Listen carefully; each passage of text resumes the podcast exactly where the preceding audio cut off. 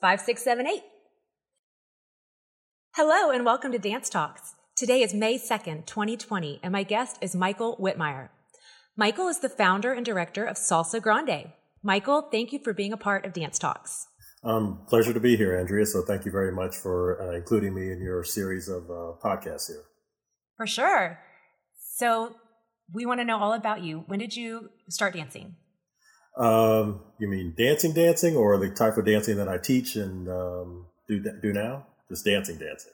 Yeah, earliest memory. Oh, earliest memory is as a child um, trying to uh, mimic moves that I saw from uh, Michael Jackson on Soul Train and you know, I could be Michael Jackson, my sister could be Janet Jackson, and you know, we could just enjoy the music, and so just you know, dance along to the things that I would see on TV and uh, trying to imitate them, and, and um, you know, it made me feel good to to watch it and to to try to do it. Just felt good to to do those types of dances. So those are the earliest memories, basically. I think. Um, when six, was seven, that? What oh, year? Think, oh, oh, years. Um, let's see. We're talking. Uh, late 70s, something like that. Yeah, yeah. Mm-hmm. When I was a little child, I think I remember my cousin also, my first cousin, um, chiming in. So yeah, kind of, kind of late 80s, kind of, yeah, around that time. Well, sorry, late 70s. Yeah. Cool. And then when did you first, I guess, like take a dance class or what, you know, what was kind of the next big step for you?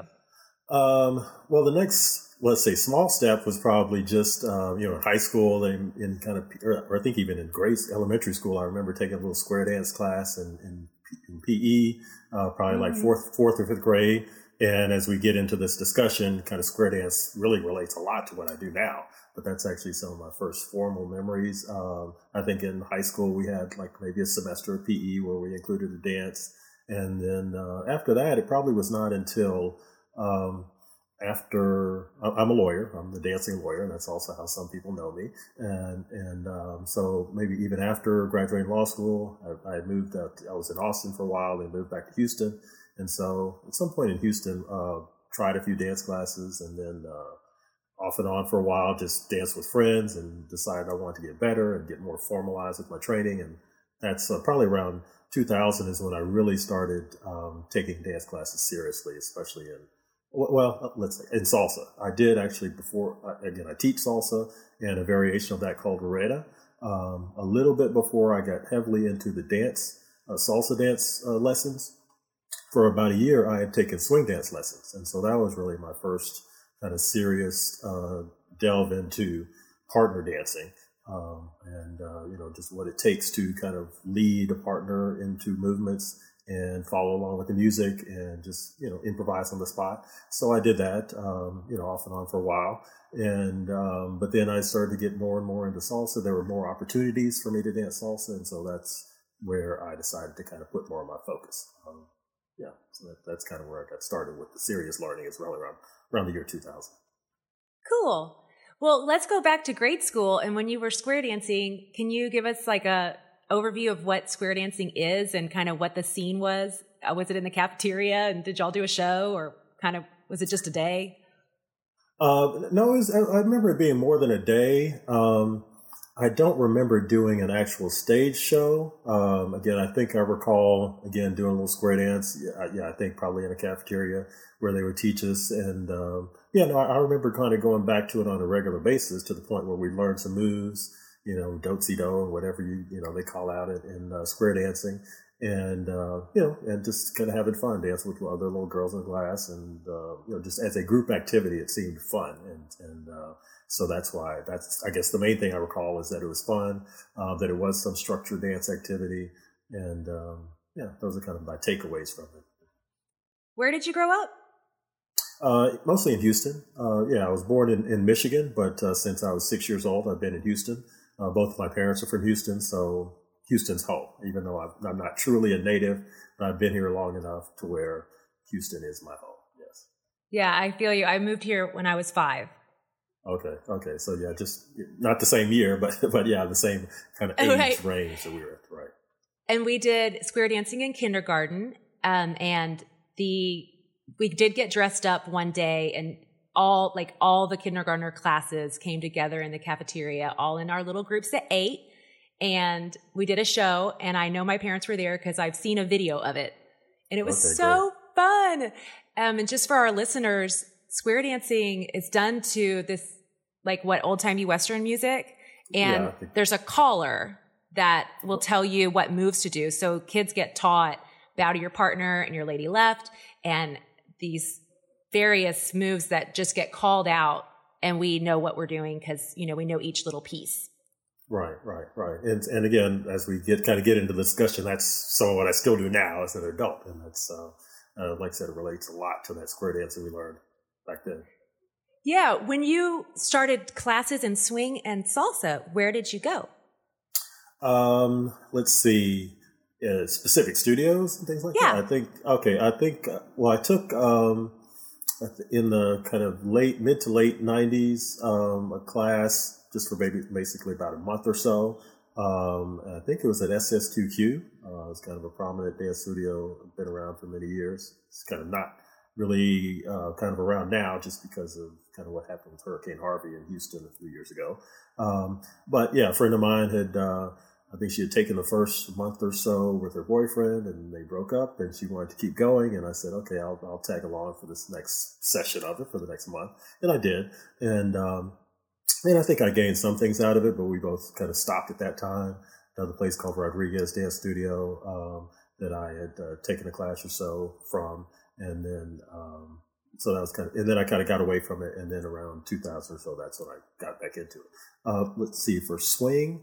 Um, I know there was a, um, I guess a group called the Houston Swing Dance Society, and I think they're still around. And um, and I think one of the instructors from there was teaching at the downtown YMCA, and so um, at least that's how, where she was started at. And at the time, my uh, business office was basically kind of cat corner from the downtown YMCA, and so it was very easy to go over there and take lessons. And so I did that.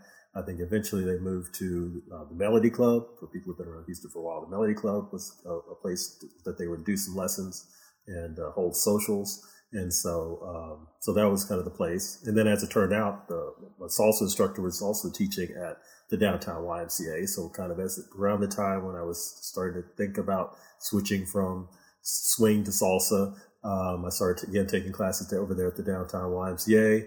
And I guess over time, I realized kind of the, the little rock step that was in swing was a little bit different from the rock step in salsa.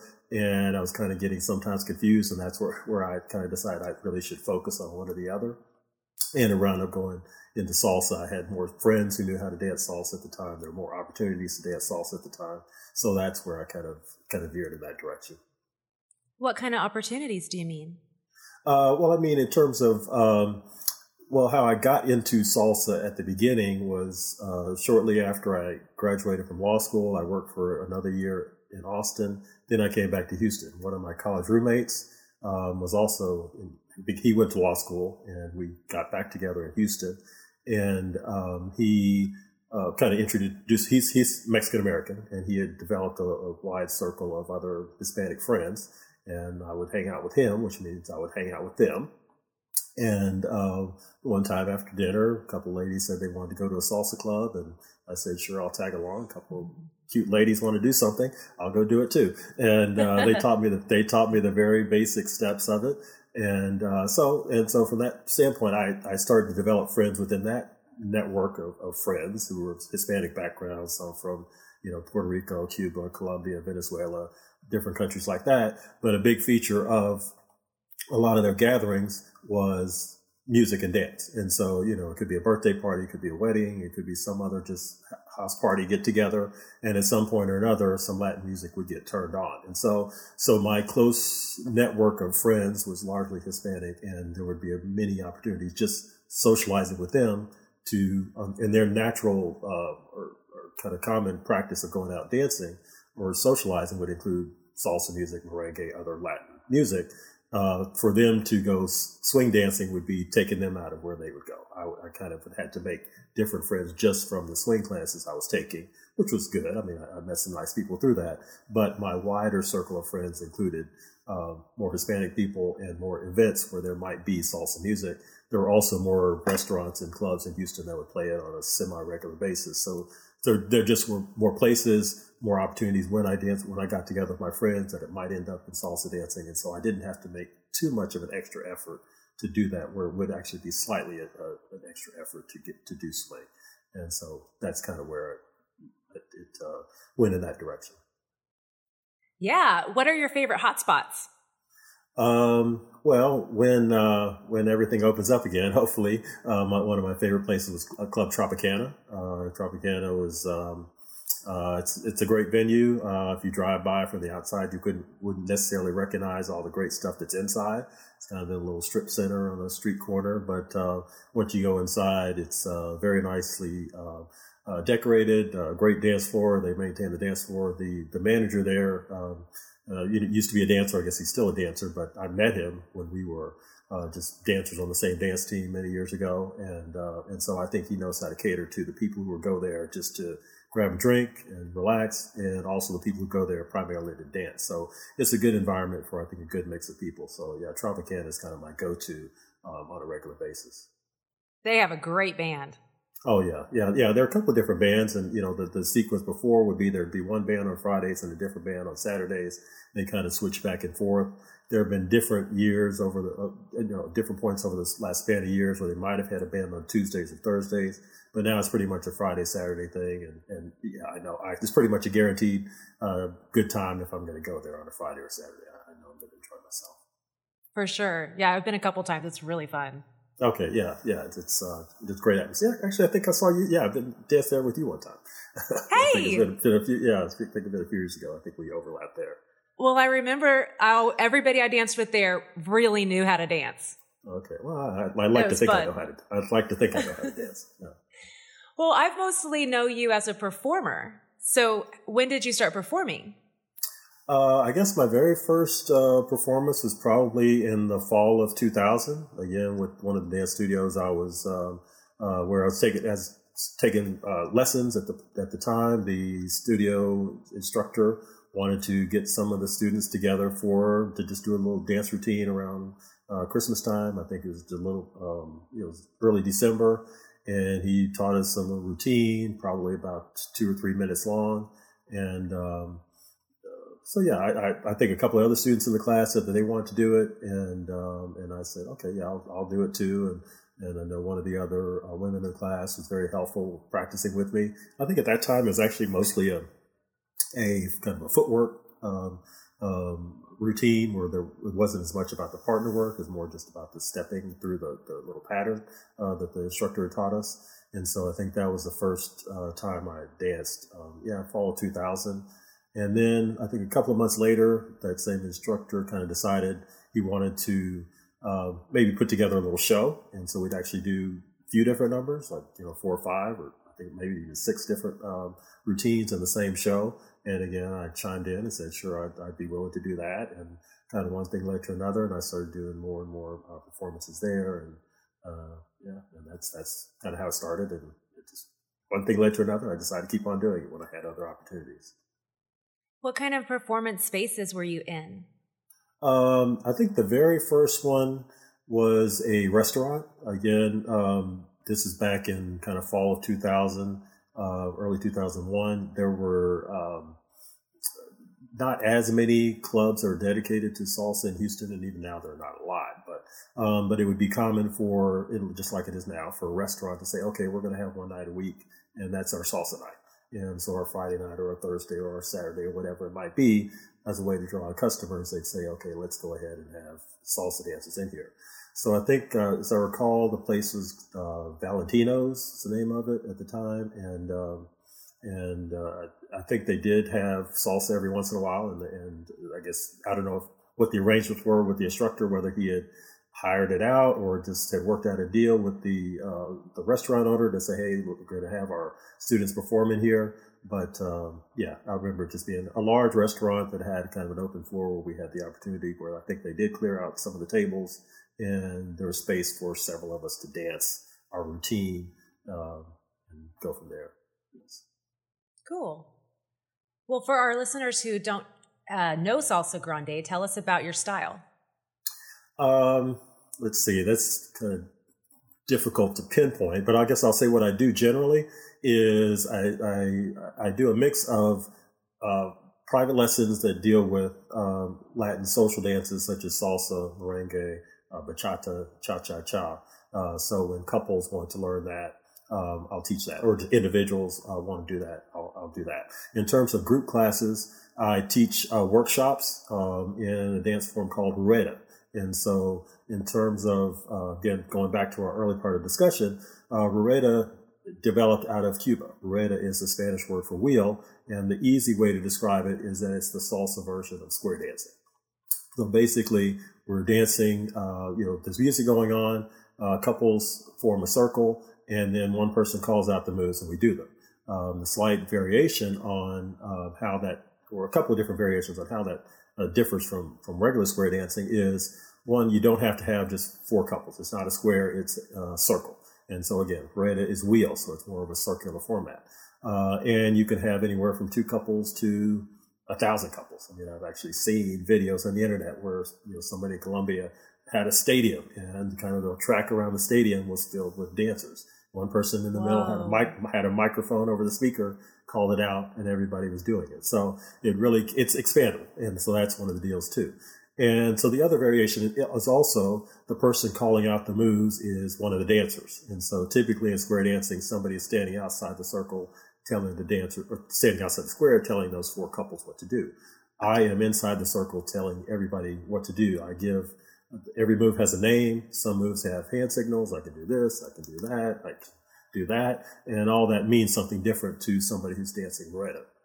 And uh, so, yeah, so being in the circle with the dancers makes it a little more dynamic as well. And, uh, and, and again, because it kind of developed out of Cuba, it is very common to use Cuban style salsa uh, when dancing it, although you know any type of salsa can be used, and I've danced it with many variations of salsa. I've also seen it uh, dance, you know, with swing dancers. I've seen it dance with other types of, in just using that format, but other types of music. Um, but uh, but yeah, I, I, guess I focus on Rueda, a little bit more of the Cuban style. But when I grew, when I kind of my dance journey, my learning, uh, like I said, developed with friends from different countries. And so really, I didn't think of salsa as, okay, Cuban style salsa or Puerto Rican style or New York style or LA style or Colombian style, which is, which mean different things now. To me, it was all salsa. And so I didn't try to focus on one thing. I just, I saw what I liked and I tried to learn that move and I heard some salsa music and I would do it. So, mm-hmm. so I try not to limit myself just to what's considered Cuban style because to me, I enjoy all forms of salsa and I want to be in a situation where if somebody wants to dance it, then I'm there to dance and, and I'm there to kind of, we can have a good time on the dance floor with whatever type of salsa music it is. At this point, I've learned enough about the variations where I think I can adapt to any type of partner and that's what I want my students to be able to do, especially, um, you know, I used to teach weekly group classes. Uh, when I decided to create uh, Salsa Grande, I switched to the focus on either these Rueda workshops or the private lessons. But especially with my private lessons, uh, I try to make sure that my students understand the slight variations they might hear in the music or that they might see from other dancers and to be able to adapt to that. That you know, shouldn't be just because I learned salsa from a Cuban instructor, I can't dance with somebody who learned salsa from a Colombian instructor or Puerto Rican instructor. We, there's more similarity than difference, you know, kind of like with people, um, that really we can make it work if you're interested in dancing with that person, just recognizing where the differences are, then going there, respecting your partner and trying to figure out how you can make that work for that three minutes or five minutes worth of social dancing. Would you please tell us more about that and the connection, maybe like some of those words that you actually use when you teach your students?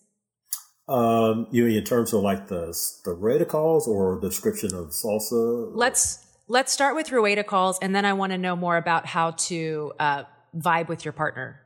Okay, okay. Uh, well, so yeah, so Rueda, there's um, you know, the most of the calls are in Spanish, um, and so they're going to be Spanish words. Again, like I said, developed out of Cuba, and we pretty much stick with the kind of the Spanish formulation.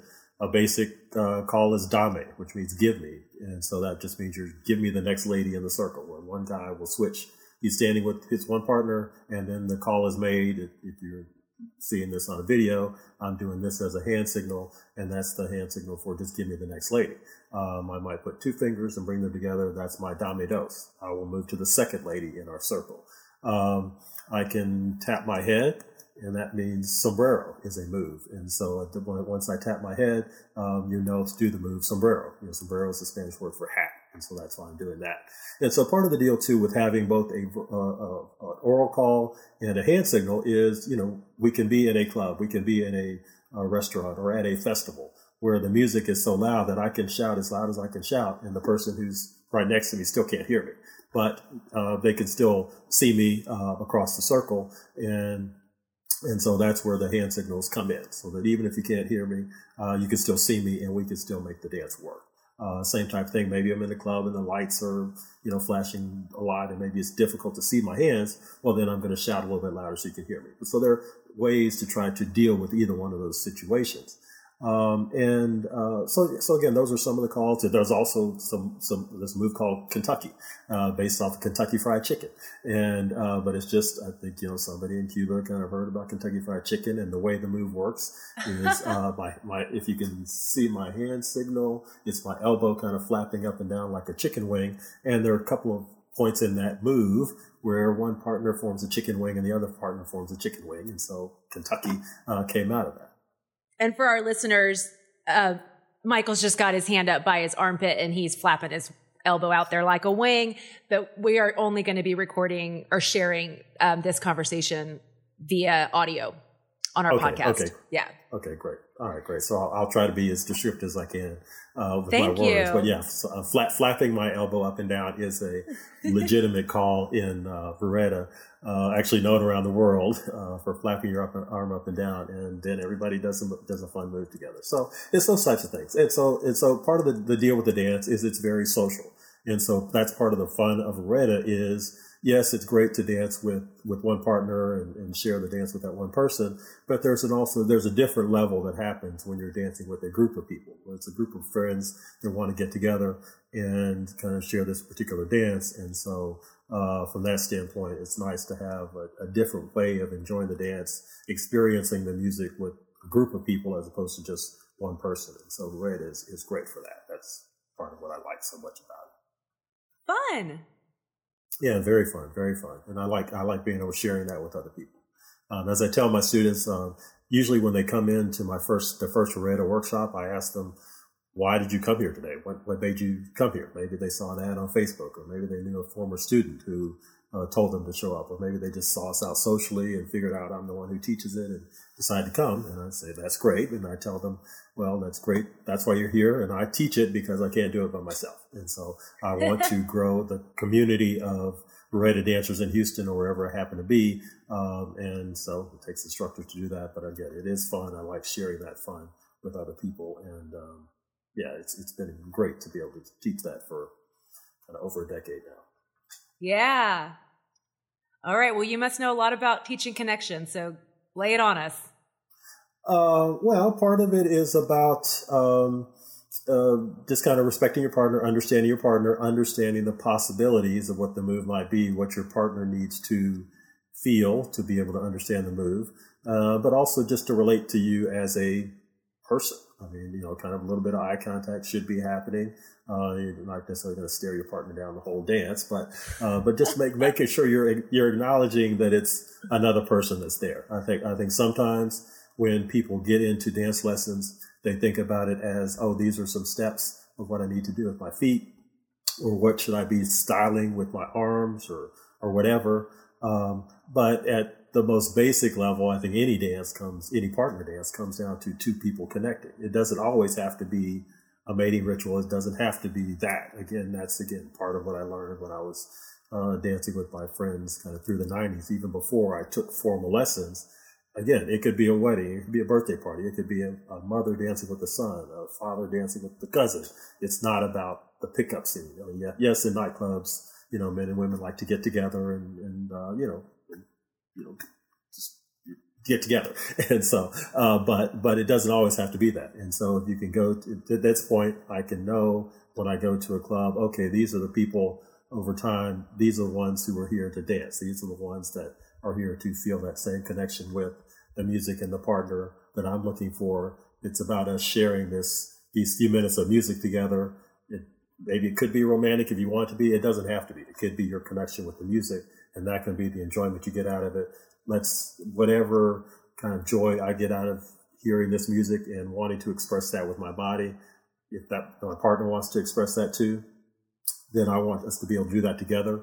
I want to recognize when there are moments that I should let my partner express that. And so from that standpoint, I try to teach the leaders, you know, most of the cases men, but there are, you know, female leaders as well in the lead follow dance, uh, that I want to make sure that they're respectful of the fact that these women want to express the music too. Your follower wants to express the music too. So just grabbing them by both hands and twisting them through moves for four minutes in a row doesn't let your partner enjoy the music. And so, and, and so, you know, let her go every once in a while or do something that allows your partner to enjoy the music. Same type of thing. If I'm teaching women, yes, I want you to understand your styling and, you know, uh, sticking your arm out or flipping your hair, or, you know, swinging out your hip or whatever you might do, but still, you know, do that in a way that's interactive with your partner. That, that, that it's still not about just showing off. I mean, yeah, it's nice to look good on the dance floor, but it starts off with enjoying the dance with your partner. And, and I found just from my personal experience, um, if I'm watching two couples on the dance floor, one is connected with each other, maybe even doing simpler moves, but they're connected with each other and connected with the music. I enjoy watching that a lot. And versus a couple could be standing next to them doing all kinds of fancy moves that, yes, they're intricate and complicated, but if they're not truly connecting with each other and they're not connected with the music, it's less enjoyable to watch at a certain point. Yes, it's great to see the athleticism. Maybe they're doing spins or whatever it might be, but it, you know, I can only enjoy watching that for so long versus just, okay, I can enjoy this experience of this. There's these two people on the dance floor. Maybe they're a romantic couple. Maybe they're not, but I can feel that they're connecting with each other, connecting with the music, whatever the complexity of moves they're doing. And that's enjoyable to me. And that's what I like to do when I'm dancing that's what I think is best for my students. So I think again, students who would come to me and stay with me probably the ones who believe that also. If you're the type of students who only wants a fancy move and, and patterns all the time, well, you know, you're going to get that from me for a little while, but you might go on somewhere else. But the ones who, who truly are seeking that connection, and I try to try to let them know how good that can feel if you're doing it right. Um, that you know maybe what you thought you knew about dance or what you thought you uh, thought a dance should be about it can be something different. And uh, just to kind of expose them to that idea of, okay, there's this other way of approaching it that I think is good for you in the long term um, in terms of how you're approaching dance. Cool. Thank you. Okay. Where can people find you and connect with you online? Uh, well, I have a website called uh, salsagrande.net. Um, so that's the word salsa and the word grande, um, G R A N D E dot net. I also have a web page, Salsa Grande, and so those are the two uh, main places for that. The the website um, has a number of our you know performance videos on it. You know we've been on TV several times, and so there are some several clips that compile our television performances as well as performances at different festivals. Um, you know we traveled to California a couple times, and so kind of proud of you know a couple of our performances out there. And uh, so, yeah, just several, so you can kind of see what we do. You can see what Rueda is about, even if you've never heard about it. Um, it is the type of dance where you should know salsa, uh, at least the basics of salsa partner dancing before you do the Rueda format. So that's that's the level. I do want people to be at least, um, uh, you know, early intermediate is, is preferred for, uh, or higher is preferred for getting into Rueda. But for people who want to just learn the, the dance from scratch, in my private lessons, I can do that for anybody. And so, uh, but yeah, so salsagrande.net or just the, the Facebook page for Salsa Grande are the two main places to find what I do. Great. Are you giving online classes? Um, no, not now. Again, because of the nature of the group dance for Rueda, it's difficult to kind of simulate that. Um, I do not have a consistent partner who lives with me or that I would want to to um, have to deal with all the social distancing issues and, and take her out of her comfort zone. So, uh, so yeah, I would not teach Rueda um, online. Uh, in terms of just uh, private lessons, Uh, I guess that's a possibility. I have not gotten into that. I think there are other instructors who do solo dancing. Just for my particular style of instruction, it is more helpful for me to be a little bit more hands-on, interactive with a couple or a person when I'm with them. Yes, I can visually tell them what they're doing right or wrong or explain it. And I think I'm pretty good at that. But it does help to actually feel how a person would be touching, feeling their partner. And so I'd be missing that from the online instruction. So, so no, I haven't done that. I suppose again, if, if, if somebody wanted to contact me about at least explaining some moves to them, I could do that. But in terms of just trying to put myself out there, I don't put myself out there because I, I, that's not, wouldn't be a comfortable necessary way for me to teach. I don't think I'd be as effective at that. There are plenty of other instructors who are doing footwork classes and solo classes and styling classes. And, and I don't know that I'm that much better than they are to try to force myself into that. Um, you know, fortunately, um, you know, salsa teaching dance is not the way that I necessarily put food on the table. It's, it, you know, I have my other day job, and so I don't feel compelled to do that either, you know, through online paid classes or donated classes, whatever, which is great for other people to do. So, but I just haven't felt compelled enough to do that. I think there's there's enough presence out there of other instructors to where I don't feel I have to force myself into that. I understand. Yeah. When did Rueda develop? Uh, well, there are different theories on that, but again, I've tried to educate myself as much as possible. And so my best understanding is it basically started in the 1950s in Cuba. And, um, and again, back to maybe even the swing dancing tie, what I, what I've been told and heard, even my, my, uh, um, uh, I have a, a YouTube page with, uh, that contains an interview with kind of one of the earliest dancers of, of Rueda because a, a woman from the Boston area who is very good at both Spanish and, and English um, interviewed him. And it's basically about an hour long interview uh, where she's able to uh, translate what he's saying. It's very helpful. Also, I've, I've, taken a seminar with her. I kind of know her personally now. Um, but anyway, so so this discussion kind of focused on the fact that um, kind of in the late 1950s, um, there was more interchange culturally between the United States and Cuba. And so some of the young uh, Cubans, you know, like teenagers, could see some movies and, you know, see American swing dancing in movies. And so that's what they call, call uh, rock and roll dancing. So a lot of people in, in uh, Latin, Spanish speaking countries kind of refer to what we call swing dancing, just kind of rock and roll dancing. And so, uh, so they saw some of that. And so the fundamental movement of Rueda is called Guapea, and it looks a little bit like a swing out in uh, swing dancing, and kind of an open and close movement. And so that was so I think so. Some of those Cuban teens saw that they tried to figure out a way that they could do that in a group, and um, and so I guess you know some of the music at the time that was available was you know traditional Cuban rhythms, um, uh, salsa, mambo, son is, is really kind of what the traditional uh, Cuban sound is called. And so they could use some of that music to dance and they, and they just developed their own uh, calls and names. And, and so I don't know you know, how much they also got influenced by any square dancing they may have seen in movies, things like that. But I know there's been a definite discussion that square dancing was a little bit of that focus in the 1950s in Cuba. And then, you know, kind of early 1960s with the embargo and political relations becoming more strained between the U.S. and Cuba, there was less of a connection directly between Cuba and the United States. But with some of those Cubans going to Miami, then Miami became the focus of a lot of Rueda development. And so, so then Miami became the source of kind of how Rueda was built and spread. And so now it's really spread all over the world. And of course, there are other countries that did not have as much political trouble with Cuba, so Cubans could go to France or Spain or Italy or wherever and spread the dance, and also the people from Miami could spread around the United States.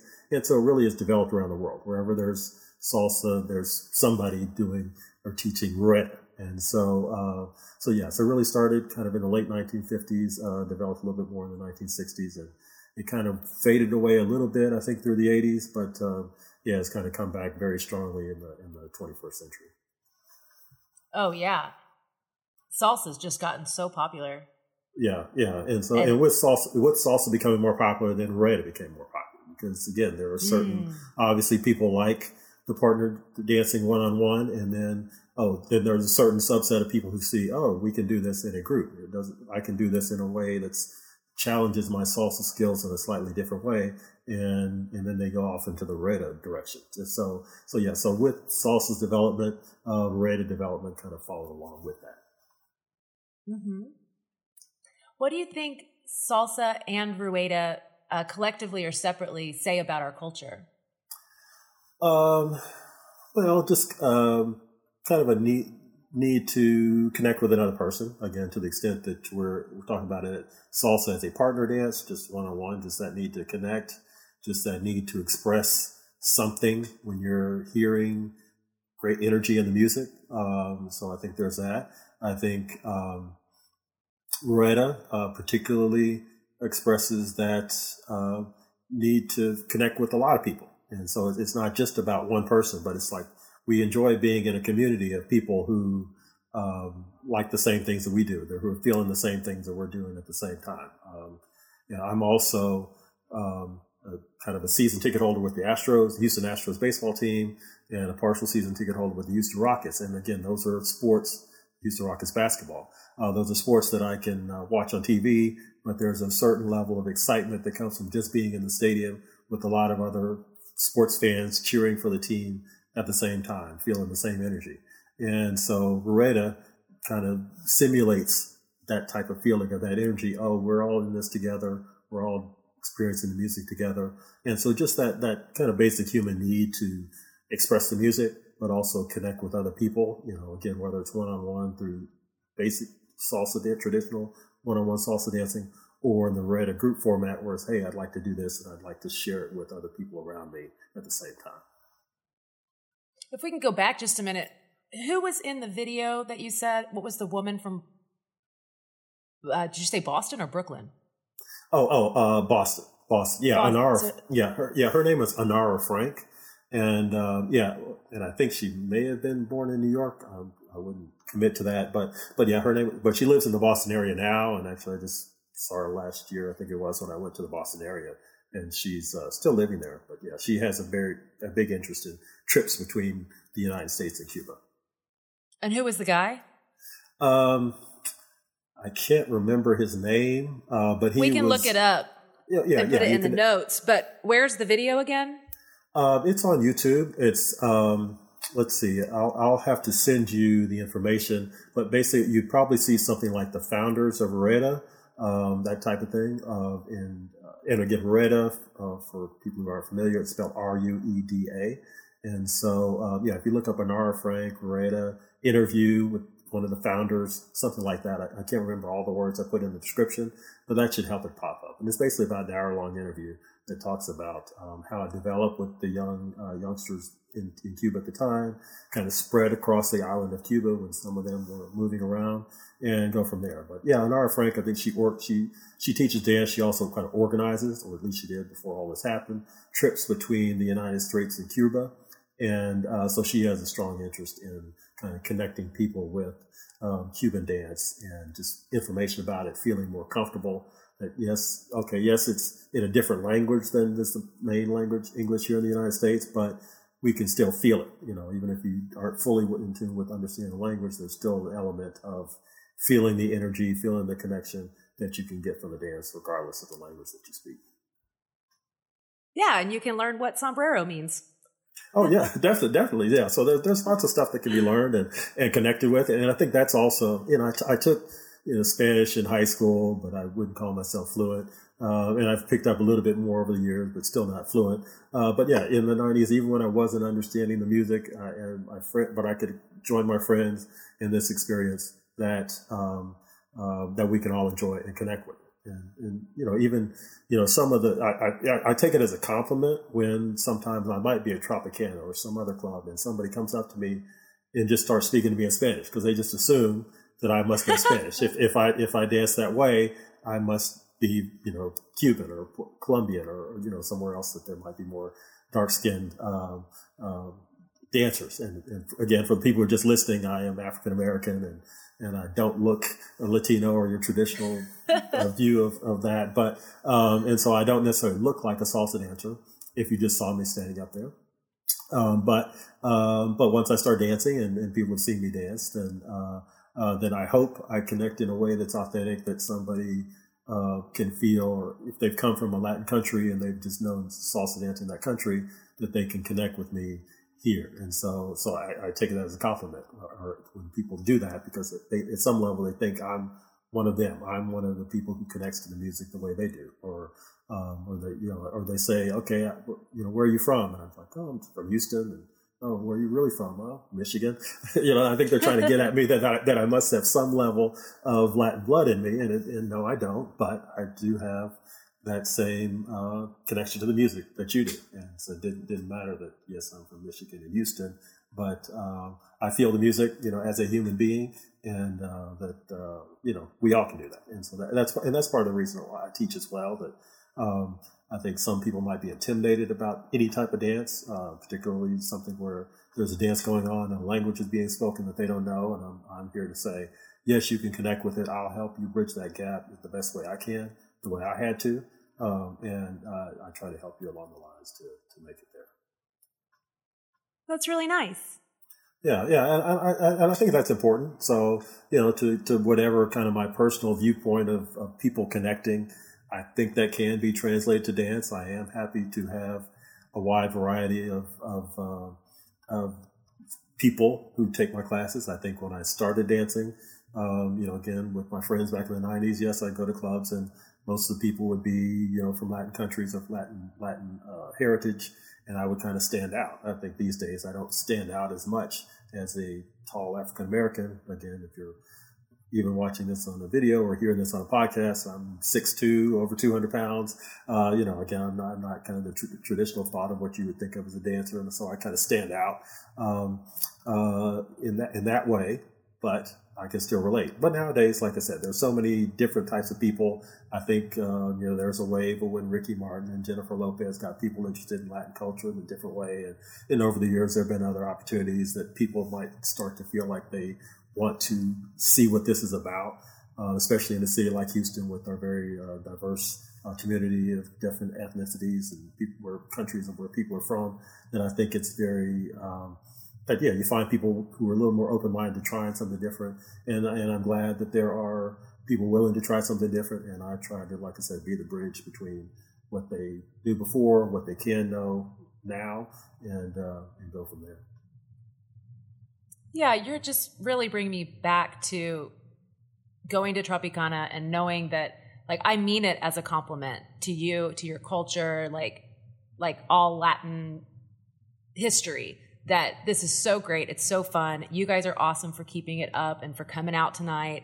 And I I just really enjoy that experience. And like I couldn't I couldn't say that in Spanish, but I can go out on the dance floor and I move just like everybody else. So there yeah. is that common heart that you know we all have that heartbeat and we all have the same i guess like just connection with the music so I, I love the way that you verbalize that and it just makes it just makes me remember very very fondly um, those fun times that we had yeah and, and i think that that relates to maybe a couple of points i make too is you know when i talked about enjoying being with my friends you know and and that's part of the, the, the in the 90s that was part of the deal about latin culture that i started becoming more um, you know uh, impressed with.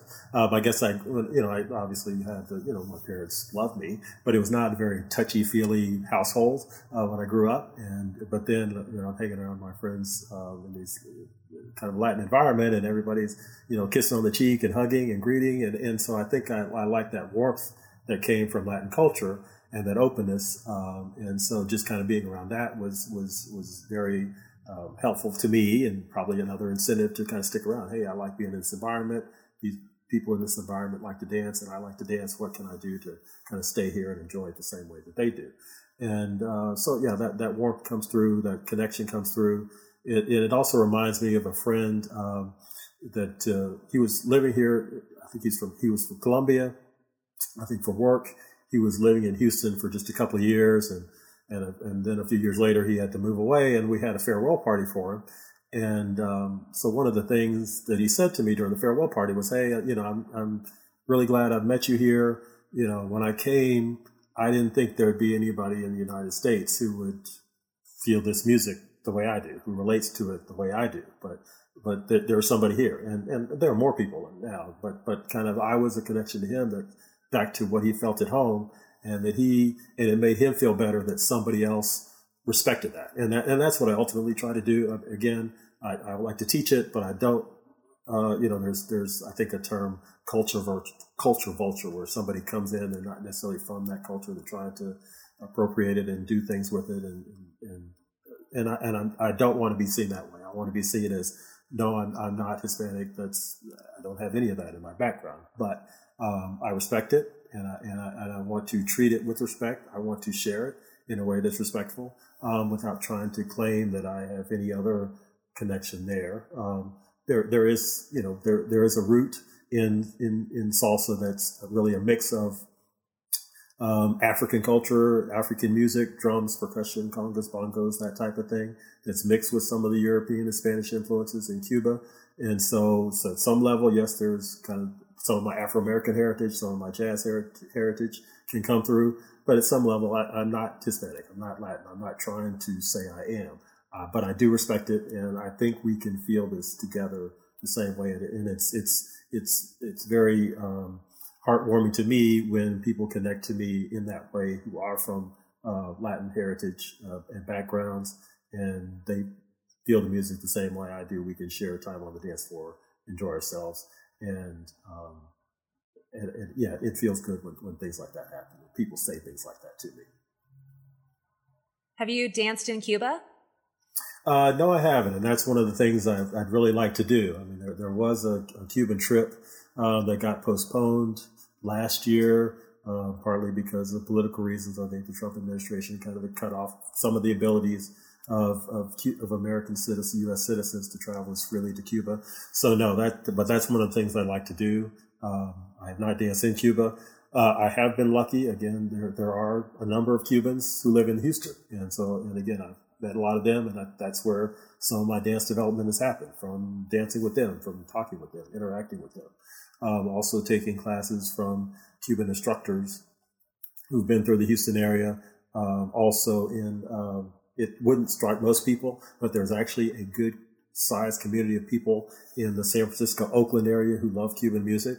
And uh, again, I've been out to several festivals out there and, and taken instruction from Cuban instructors out there. And so I get some slightly in, some direct in the sense that it's from Cuban instructors, but not necessarily being in Cuba at the time.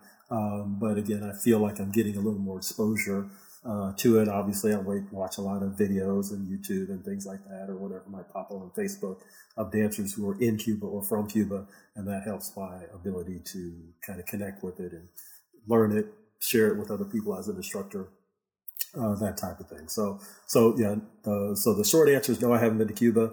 Uh, but yes, I've had a lot of kind of contacts with ways that I think have given me a good opportunity to understand what the music's about to to share it in that in that way. Miami. Uh, yeah, I have been to Miami, um, and uh, this could probably spark a long story. But I actually, um, one of my kind of formative salsa experiences was winning a dance salsa dance contest in Miami uh, back in 2002. I'd been there. There's a little conference and and um, uh, well, basically, one of my good friends, again, part of the circle of friends I had, Hispanic friends. He's he's Cuban American, and uh, his company was going had a uh, sponsored him to go to a conference in Miami. I said I'd go at the same time. You know, he goes do his conference during the day, and then I, you know, we could get together at night and hang out at all the clubs and whatever in Miami. Well, it turned out his conference, which was uh, basically for Hispanics uh, professionals around the United States, um, was having a dance, dance contest each day. I think it was two or three day contest, and they had two or three day conference, and they would have a dance contest each day. And so, um, so he told me about it that oh, they'd had it one day, and I said, okay, I'll, I'll show up the next day and see what it's about. Um, not necessarily intending to join the contest, but just kind of seeing what was happening. And but then they invited people to participate, and I said, okay. I went up there and said I'd like to dance. I don't necessarily have a partner, and some uh, person came out of the crowd. I would say woman, but she was wound up being 16, as I discovered, we discovered later. but she was, uh, uh, so at the time I was probably, probably about tw- twice her age, but she was an excellent dancer. And so as it turned out, know, it was a contest where they, uh, you know, they kind of weeded us out through a couple rounds. I think maybe it started out with 10 to 12 couples and, um, and then wound up being two and the audience was, the winner was picked by a kind of audience, um, vote and they cheered for us. And so that was, um, again, that's kind of one of really the most important experiences of my life, not just my salsa life, but, but it was, it was great to, uh, be in that environment. Many Hispanic Latin people around me, they don't know me at all. I'm here in Miami from Houston and, and just find a random partner in this dance contest. And you cheered for us that you thought we should win this contest, that you thought we were reflecting the dance in a way that uh, respected the way that you would understand the dance. And so, so just kind of hearing that cheer from random people winning the contest, not necessarily about the win, but about the approval from that particular audience, um, made it very meaningful to me. And um, so, so yeah. So when you say Miami and dancing, that's really one of the best experiences of my life, actually. Awesome. Congratulations. Yeah, okay, thanks, thanks. Yeah, 18 years later, but I'll accept it. Yeah, uh, yeah but uh, but yeah, it was it was it was great, and it really was formative for a lot of things that had happened afterwards. It gave me the confidence. Yes, I'm doing this right. I'm doing this in a way that people can respect and understand. That okay, this big crowd thought that I was the type of person who could dance this dance the way it should be danced. So that gave me a certain boost of confidence to be able to say, okay, yeah, maybe I could teach this to somebody else. Maybe I do have skill to put this on a stage and other people watch me or put myself on television and not think I'm going to embarrass myself um, because I have the confidence, yes, I can do this uh, in a way that's, uh, you know, pleasurable to watch. Yeah, you got a, a stamp of approval. Uh, yeah, yeah, no, I, it's definitely um, good to have that. You know, I guess I'm not necessarily, you know, always out there dancing mm-hmm. just to have somebody validate it. It really is to me. It all still always goes back to I'm enjoying this music. I want to express it, and and, and I think maybe early in the interview you talked about maybe my particular style. And I guess if I'd say anything about my dances, I try to be musical with it. I try to have musicality. I try to reflect the ups and downs, the change in the tempo, the accents that are going on in the music. So I do try to dance in a way that's expressing the uh, whatever the composer of the music was thinking and expressing, as opposed to stepping one, two, three, five, six, seven. You know, okay, the music is a metronome for me to step to. I want to express the the, the, the changes, the the ebbs and flows, the different emotions that are conveyed in different parts of the song or different types of songs in different ways. And so that's what it really comes back down to. But yeah, but yeah, like I said, yeah, it's definitely nice to have the validation. Like I said, somebody comes up to me to, to speaks in Spanish and feels that I'm I'm expressing it, or winning a contest, or getting invited to perform somewhere because okay, somebody saw me dancing and they want me to to bring you know partner or to bring my group to dance somewhere and share that with other people that they can also find the same joy in it that we find. Cool.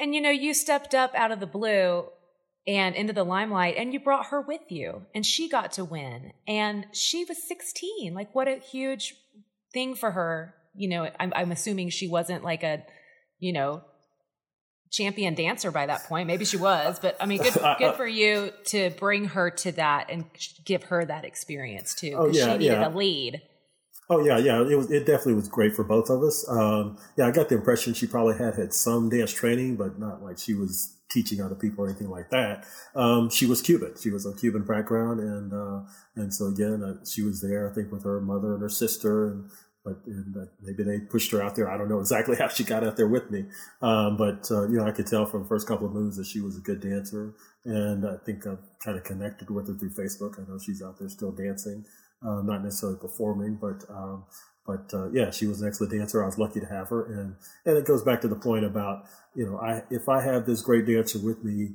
I want to allow her to express herself too. And so I think part of what helped us win was, you know, if it's just me, again, that was still a few years into my dance training.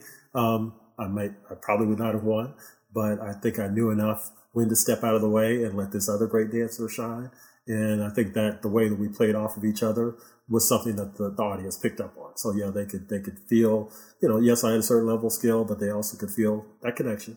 Uh, they also could feel, okay, yes, uh, there's another great dancer, you know, that I'm dancing with, and uh, all that played together in in winning that particular contest. But but yeah, I'm, I'm, glad in whatever way that that played any role in, in, in her life as well.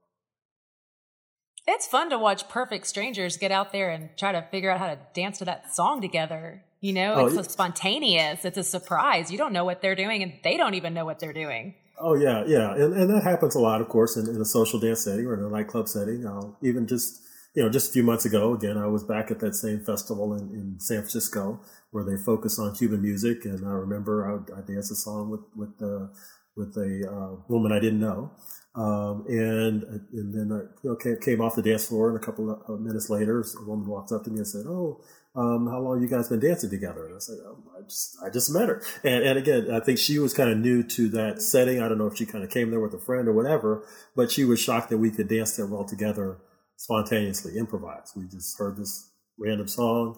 Uh, we met for that minute. We walked away uh, from each other, and uh, but you know somebody else could recognize there was a connection there, even from strangers. And it, it, felt like a real connection between people, even though they happened to be strangers, but they connected because of the music. You know, I had a certain skill level, my partner had a certain skill level, and uh, somebody outside recognized that. So, so I do like when somebody can can see that and pick up on that from afar, even if they don't know as much about the dance. Um, that we can still make that happen as, as dancers.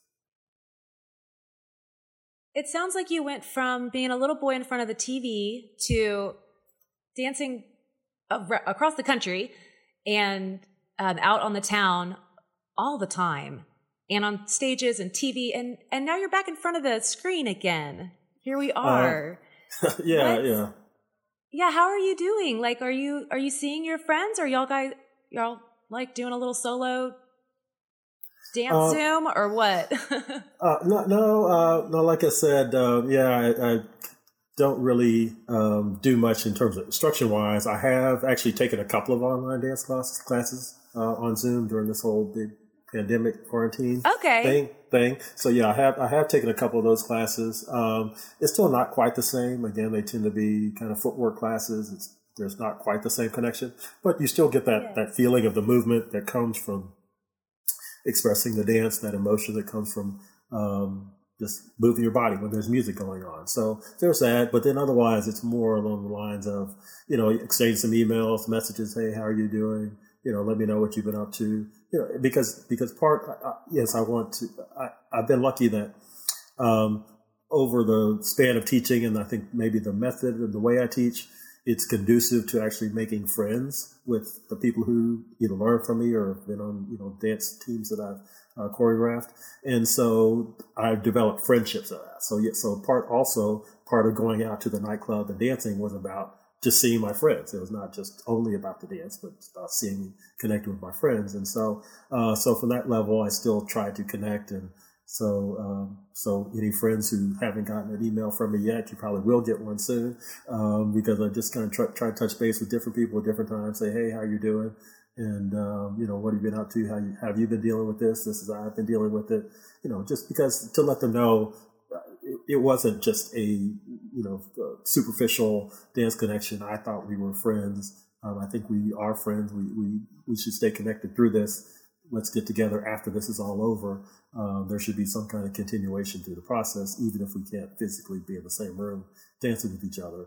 Um, I still stay connected, and so I'm, I'm grateful for the friends I've, I've, met through dance over the years. That's that's been great for me. Um, as I mentioned, I'm a lawyer in my day job, and um, yes, it's nice to hang out with some lawyers, but not all the time. And so I've really been glad that the dance has introduced me to teachers and engineers and um, um, you know, maintenance workers and, and, other just wide variety of professions. It, whoever decides they, they like this dance, we can share that experience together. And I've, I've gotten to meet so many people that I, I, know I would not have met in my typical lawyering. Um, that it, it, has been that's been a great part of my life as well.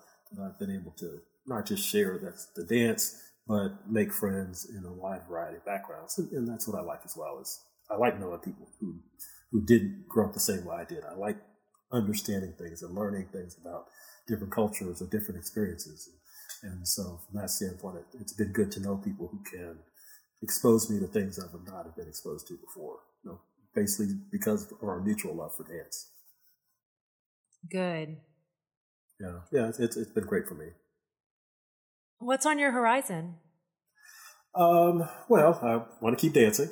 Um, I want to keep, um, you know, choreographing. I want to keep teaching. Um, really, I had for because of uh, because of business reasons and other stuff going on, I had not taught as many of the workshops that I normally uh, would have taught uh, during 2019.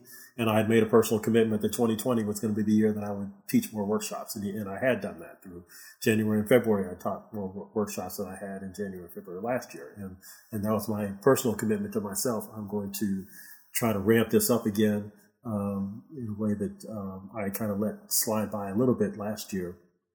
And so I want to keep uh, keep that up. And I think you know, still watching videos, seeing things like that has kept my interest in dance alive. Being at that festival back in February, that always rejuvenates me. And so, and, and I've you know been thinking about different choreographies, things of that nature. Um, actually, I guess it's two years ago. Um, I had we had done a routine, performed it out in San Francisco that was shortly after kind of Hurricane Harvey had happened. And so part of the theme of the routine was about, you know, coming through hardships and then coming out of it dancing. Still, you know, okay, we made it through. Now let's enjoy our lives again. And so, um, and so I kind of like to take that same approach. I, I probably wouldn't do a similar type of choreography this time, um, just because I've done it before. Um, but I do want to have a joyful choreography kind of when we come out of this, um, to just reflect, hey, we made it let's enjoy our company together. Let's let's let's live. Let's let's continue. Awesome. Yeah. Well, um, in the meantime, you know, being at home and um, watching out for your safety. Um, I guess you know we don't really know like when it would be, um, when it will happen that you're going to want to go back to Tropicana. Right. So, um, you know, like, like in an imaginary world, if, if you didn't think that was going to happen again, what would you start doing? Ooh, well, that's that's a that's a deep question, and um, um, well, because I guess it kind of goes away from one of my philosophies about dance, which is there's always going to be another dance. So if I couldn't do everything and and use up every move I learned and all that. I don't have to do that for the sake of this one song and try to show off. I can do whatever I want to do another time. There's going to be another night I can do that. If there was no other night, um, well, uh, I probably would try to make greater efforts to connect through Zoom I, or through whatever video platforms there are. Um, again, part maybe part of the reason I've kind of held back a little bit, like I said, is that there have been other people occupying that space. Um, but there will be a point where maybe I need to occupy the space. I haven't felt the need to do that so far. Maybe it will be, there will become a time when, hey, we need to connect in a way where we're sharing this dance together through whatever technology allows to do that. Um, yeah, I, I, I don't envision the rest of my life without dancing. And so there'd have to be some way for me to, to make that happen. Um, but I'm, I remain hopeful, optimistic. I'm expecting us to dance together um, in the future. So, um, so yeah, as a, as a as a last resort, I guess we have to resort to technology or the memories of how we danced before. But I'm hoping it's not just about memories; it's about you know what we can do in the future, what we can create in the future uh, together in person. And so uh, that's what I'm still uh, expecting, what I'm still optimistic about. Yeah, so you're just kind of taking a break for now. Let's see. Uh, th- your connection broke up with me a little bit. Would you say that again? Oh, um, well, it's interesting to me that you were always going out dancing, just you know, with your friends and with whoever showed up. So in this sense, like you always had a partner, but right. you somehow still lost your partner. Yeah, yeah, yeah. No, that that's that's the correct way of looking at it. Is it's like yeah, there's yeah, there, like I said, there'd always be another dancer, there'd always be another person that has to dance. And, and over time, especially, you know, in the Houston area, I get to know who are the other people who like to dance. And so, yeah, I can just show up by myself and expect there's going to be somebody there I'll know at the very baseline that I could ask to dance, or even if I have to have strangers, I can do that. Um, but yeah, with no partner at all, it, it, that would, that takes away a big element of, of what I do and uh, what I teach. Uh, like I said, Rueda is about connecting with other people physically in the same space. Um, you know, now this whole the way that COVID nineteen is being understood, it comes from being in the same space with other people, touching other people. You know, in the space of a song, I might be touching four or five, eight other women. Um, you know, we're a couple of seconds doing one move, I switch to the next partner. A few more seconds, switch to the next partner. That type of thing. It really is about connecting with somebody, touching another person, um, doing the executing this move together and we just can't do that now. And and in some ways, that might make it one of the last forms of dance that comes about, just because um, we can't connect in the same way um, that a solo dancer could, or even one-on-one partners could. But in a group, you know, just, just the way viruses transmit, whatever, that just makes it more dangerous at some level. So until we have a handle on it, that makes Rueda one of the last things that might come back. So that's another reason to be optimistic and hopeful for whatever ways we can connect as a community together, that many people can be in the same space, uh, touching each other and dancing with each other. Um, so yeah, I, I, could see myself again. I, I like dancing one on one, salsa with a partner, but uh, I, I, definitely would be losing one of the main things that salsa grande does, which is show you how to dance with a group of people and have fun doing that. So um, I guess you can watch our videos and enjoy some of that, but but I really would prefer to do that in person, and, and that's what I tell people too when they come to classes. Yes, I'm glad you enjoyed watching it, but now I'm hoping to show you a way to do it. It's maybe not as complicated as you thought it might be when you saw it uh, visually, but now you can be in the middle of the circle with us doing these same moves. Let's uh, let's let's do it. And so I want to be in a position where I can teach that again, but also put other people in that environment again where they can share this dance uh, in with other people in the same space. What do you think about herd immunity? Um, well, it's difficult. Um, I, I, can get into a long discussion about that, and I have gotten into a few Facebook discussions about that too.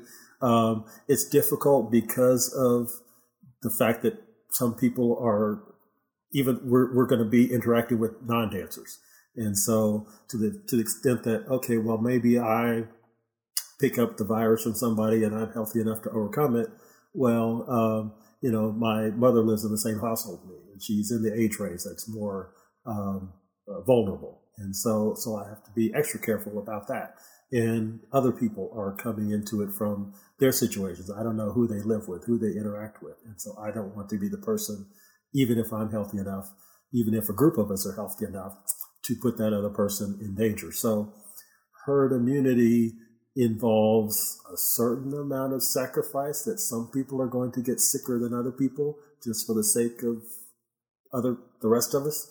And it's difficult for me to be in that position.